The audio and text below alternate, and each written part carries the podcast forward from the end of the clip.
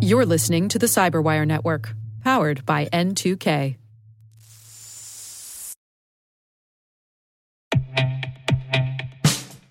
And now, a message from Cyberbit. Mastering cybersecurity is like mastering a sport. You build muscle memory through rigorous practice, then you train as a team to foster cohesion while operating under pressure.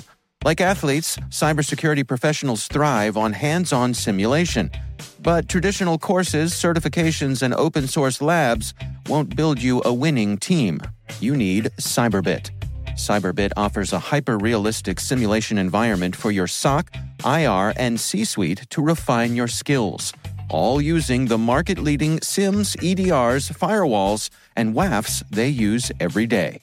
Cyberbit is offering Cyberwire listeners a free live fire exercise. Sign up your team now at cyberbit.com slash cyberwire.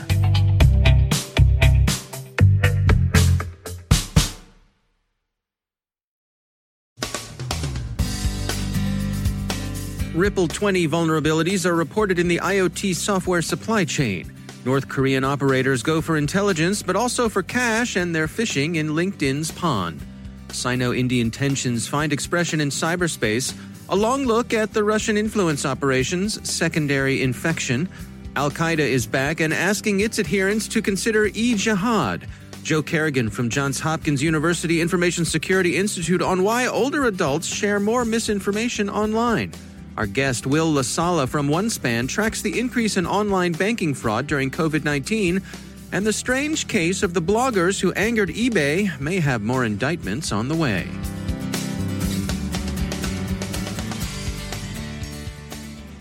From the CyberWire studios at Data Tribe, I'm Dave Bittner with your CyberWire summary for Wednesday, June 17th, 2020. The Israeli security firm JSOF reports the discovery of 19 zero days, collectively called Ripple 20, that afflict the Internet of Things software supply chain. They're flaws in software that handles the TCP/IP protocol, and the low-level TCP/IP library that contains them has been out since the late 1990s. Treck, the company that developed the code in question, has fixed its products, but as Wired observes, that software is at the beginning of a long and complicated supply chain through which vulnerabilities propagate in difficult to control ways. The research team says that, quote, affected vendors range from one person boutique shops to Fortune 500 multinational corporations, including HP, Schneider Electric, Intel, Rockwell Automation, Caterpillar, Baxter, as well as many other major international vendors suspected of being vulnerable in medical, transportation, industrial control, enterprise, energy, telecom, retail, and commerce, and other industries. The U.S. Cybersecurity and Infrastructure Security Agency, CISA, looked at the bugs and rated six of them as scoring between 7 and 10 on the CVSS scale, where 10 is the most severe. CISA recommended that users take steps to minimize the risk of exploitation including placing vulnerable devices behind firewalls and removing connections to the public internet. Such mitigations may be easier recommended than accomplished. JSOF began quietly disclosing the vulnerabilities to vendors back in February, and many of them have already been patched. But IoT devices are notoriously easy to overlook, and in any case, a lot of the buggy code may still be undetected. The security company ESET describes a North Korean campaign of targeted attacks against European defense and aerospace companies. They call it Operation Interception, and it has two purposes espionage and financially motivated business email compromise. Pyongyang's operators start with LinkedIn, proffering meretricious job offers to workers at selected companies. They seek to develop relationships into sources of information they also, in some cases, work to compromise their email accounts in order to induce companies to fall for fraudulent fund transfer requests. This is consistent both with North Korea's intelligence requirements and its chronic need for cash. Border skirmishes with China have moved India's government to a higher state of alert, both kinetic and cyber, the Economic Times reports. The Hindustan Times outlines one aspect of that alert publication of the National Security Council's Secretariat's list of 52 apps it finds too close to the Chinese government for comfort. Some of the apps are well known and widely used. Zoom and TikTok, to name two, are both on the list. India's intelligence services would ideally like to see the 52 suspect apps blocked. Graphika has published a new study of secondary infection, the Russian disinformation operation. The report concludes that secondary infection has been in continuous operation since 2014 and that it's run by a single unidentified controlling agency and that it's been relatively quiet, at least compared to the noisier operations of the GRU and the troll farming Internet Research Agency. Graphika gives the operation high marks for security, which can be attributed in part to secondary infection's tendency to prefer short lived, often single post blogs, single use burners to social media, where coordinated inauthenticity would be easier to spot. But it's not clear how effective the operation has been. Its posts have a record of low engagement rates. They made unusually heavy use of forged documents, and their linguistic capabilities have been uneven, to say the least. The French, German, and English they use are poor and marked by the usual stigmata of a non native speaker with roots in a Slavic language, poor grasp of the idiomatic use of articles, uncertainty about case, especially the genitive, eccentric word order, and in French and German, trouble handling grammatical gender. Think of the diction one finds in an easily recognized phishing attempt. With respect to English, at least, the Kremlin has linguists who could do much better. Secondary infection stuff reads like bad North Korean agitprop. It's not even the playfully mangled language of the old shadow brokers, with a wink and a nudge. The brokers always achieved a wacky kind of lyricism that any fair minded person would appreciate. This stuff is just poorly executed. Here's an example an attack against the Atlantic Council's Digital Forensics Research Lab, which outed secondary infection last year. Quote, Yes, the forensic experts were wrong about almost everything, but they thought the existence and spread of a different opinion from their employees was a serious threat, and devil take it, that tickles my pride. End quote. Devil take it indeed, and if we may say so, the Atlantic Council's DFR lab should wear that as a badge of honor.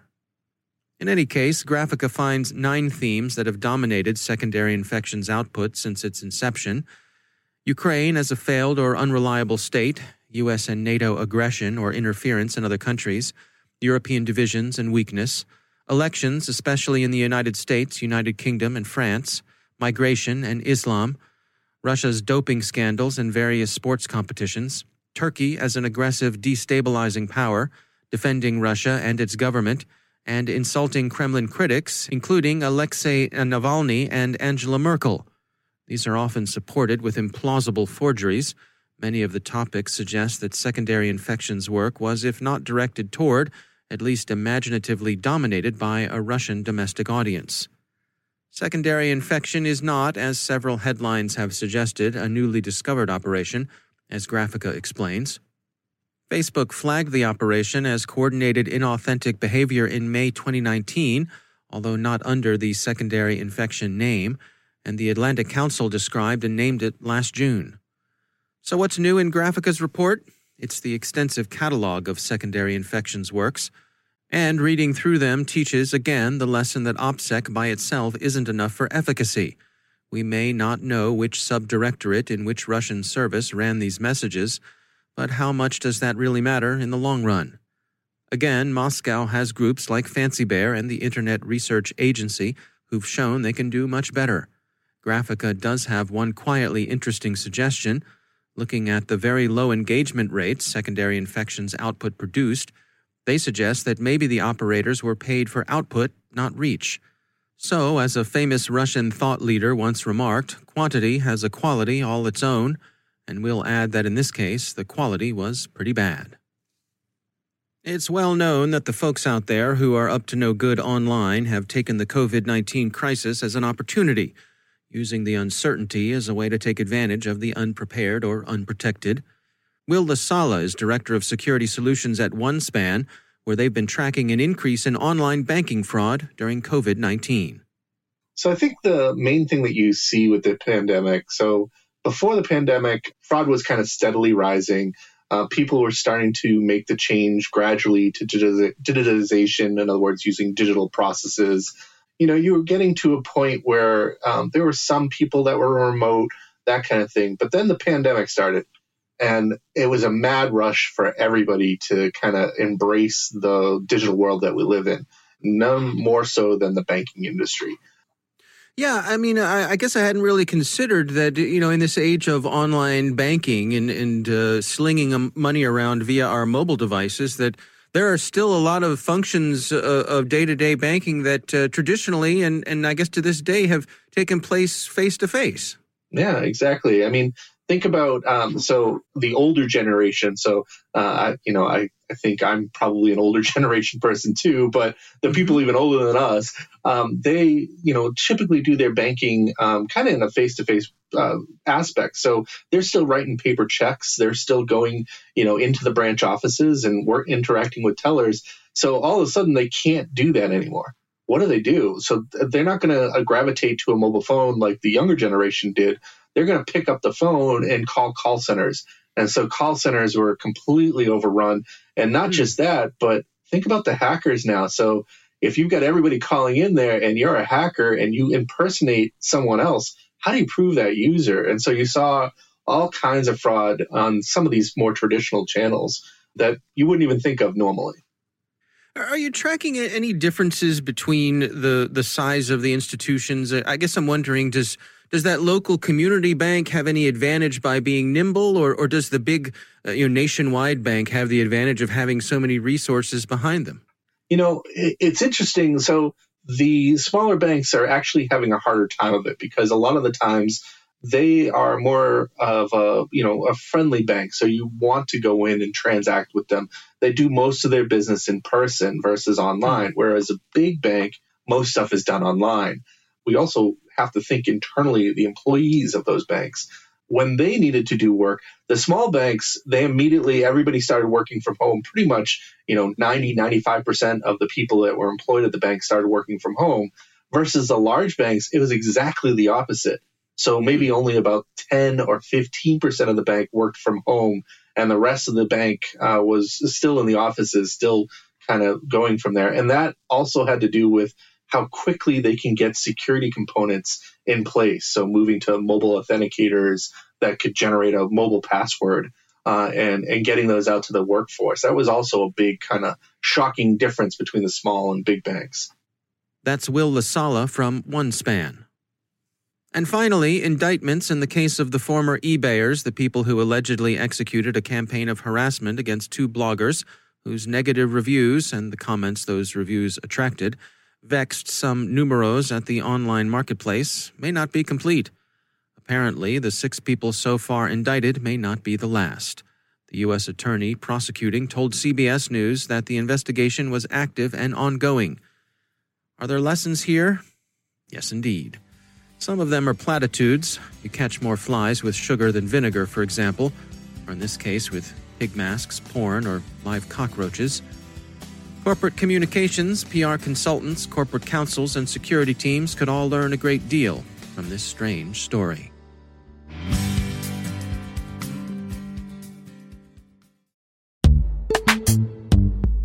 Every day, your IAM tech debt grows. Your multi generational services struggle to work together. Building an identity fabric can fix this. It makes all your identity tooling stronger and allows you to connect any app to any service you want to use with zero coding, zero maintenance, and zero app downtime. Strata's identity orchestration platform separates the identity logic from your applications so you can optimize existing IAM tools and manage them in a single control plane. Now, every vendor, standard, and architecture work together. In short, building your identity fabric means you can secure your non standard apps, keep your complex access policies, retire outdated IDPs, and modernize in record time. So build your fabric with Strata Identity and get rid of tech debt for good. Visit strata.io slash cyberwire, share your identity priorities, and receive a pair of AirPods Pro. Offer valid for organizations over 5,000 employees. Connect today at strata.io slash cyberwire.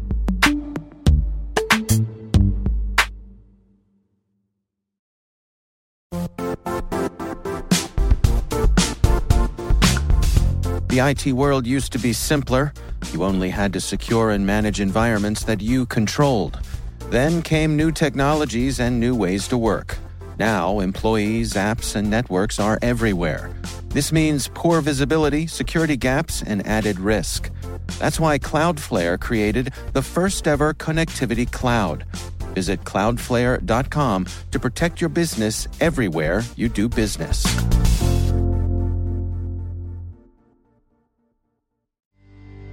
And joining me once again is Joe Carrigan. He is from the Johns Hopkins University Information Security Institute, also my co host over on the Hacking Humans podcast. Joe, great to have you back. Hi, Dave. Uh, interesting story came by from uh, the MIT Technology Review, um, and it's titled Older Users Share More Misinformation. Your guess why might be wrong.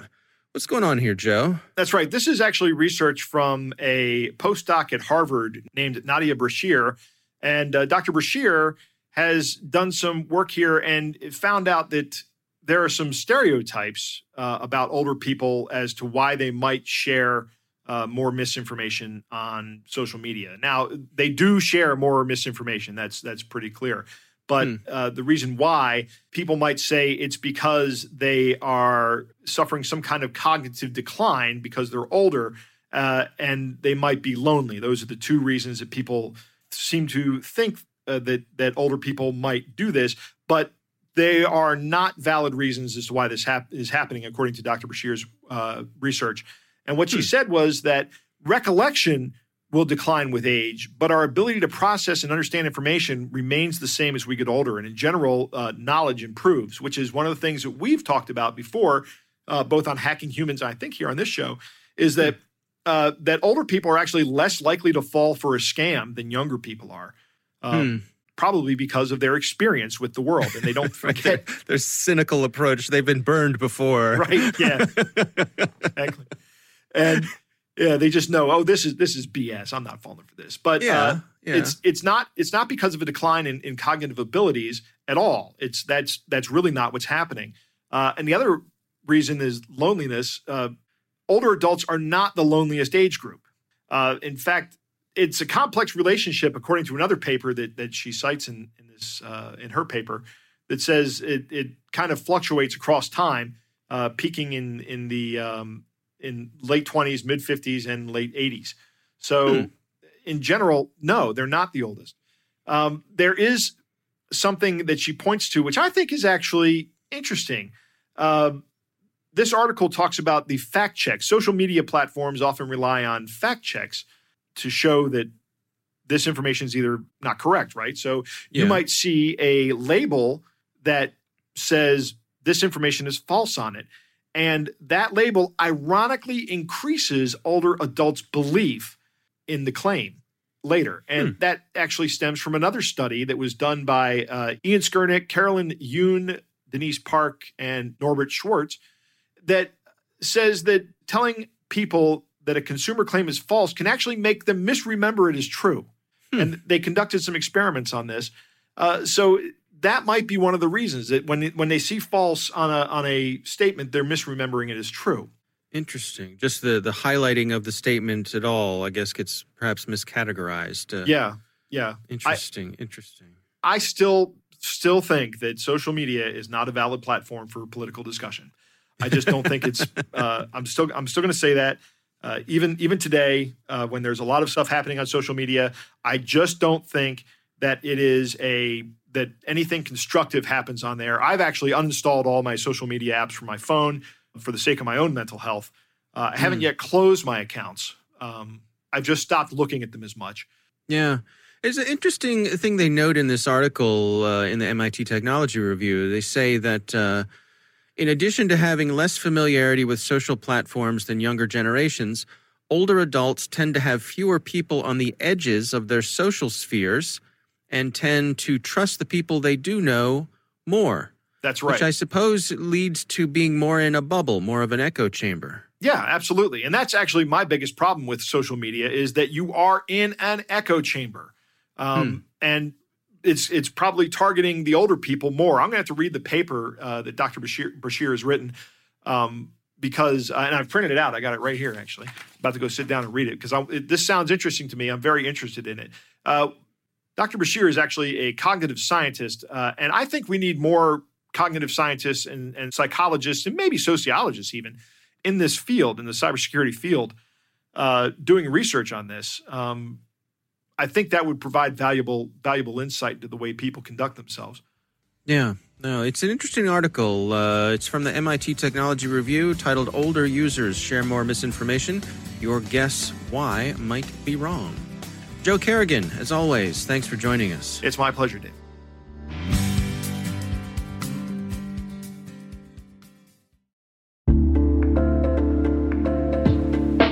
Are lengthy security reviews pulling attention away from your security program? With the largest network of trust centers, Vanta can help you streamline security reviews to win customer trust, save time, and close deals fast. Proactively demonstrate security by showcasing key resources like your SOC 2 or ISO 27001 and provide real time evidence for passing controls. And when a security questionnaire is required, Vanta takes the first pass for you. Visit vanta.com slash cyber to take a self serve tour. That's vanta.com slash cyber.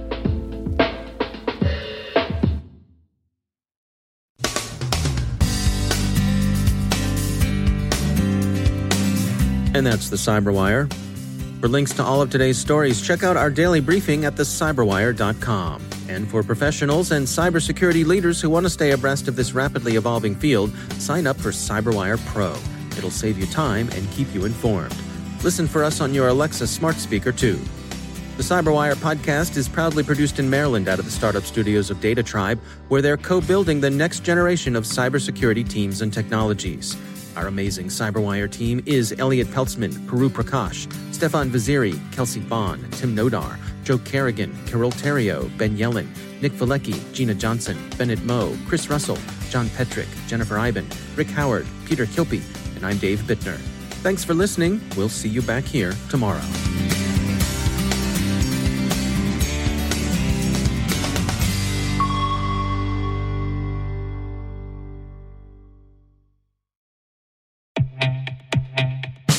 And now, a word from our sponsor, SpyCloud, the leader in operationalizing cybercrime analytics. Traditional threat intelligence is a thing of the past. Cyber criminals are stealing vast amounts of credentials, session cookies, and financial data every day, and it's hard to keep up. SpyCloud is the trusted partner businesses turn to to fully understand their darknet exposure risk and neutralize threats before it's too late. SpyCloud alerts your organization as soon as an employee or customer's data appears on the dark net, so you can act faster than bad actors to prevent cyber attacks like ransomware, session hijacking, account takeover, and online fraud. With insights from the industry's largest repository of recaptured data, protect the digital identities and systems most important to your business. Get your free corporate darknet exposure report at spycloud.com slash cyberwire and see what information criminals have in their hands today. That's spycloud.com slash cyberwire.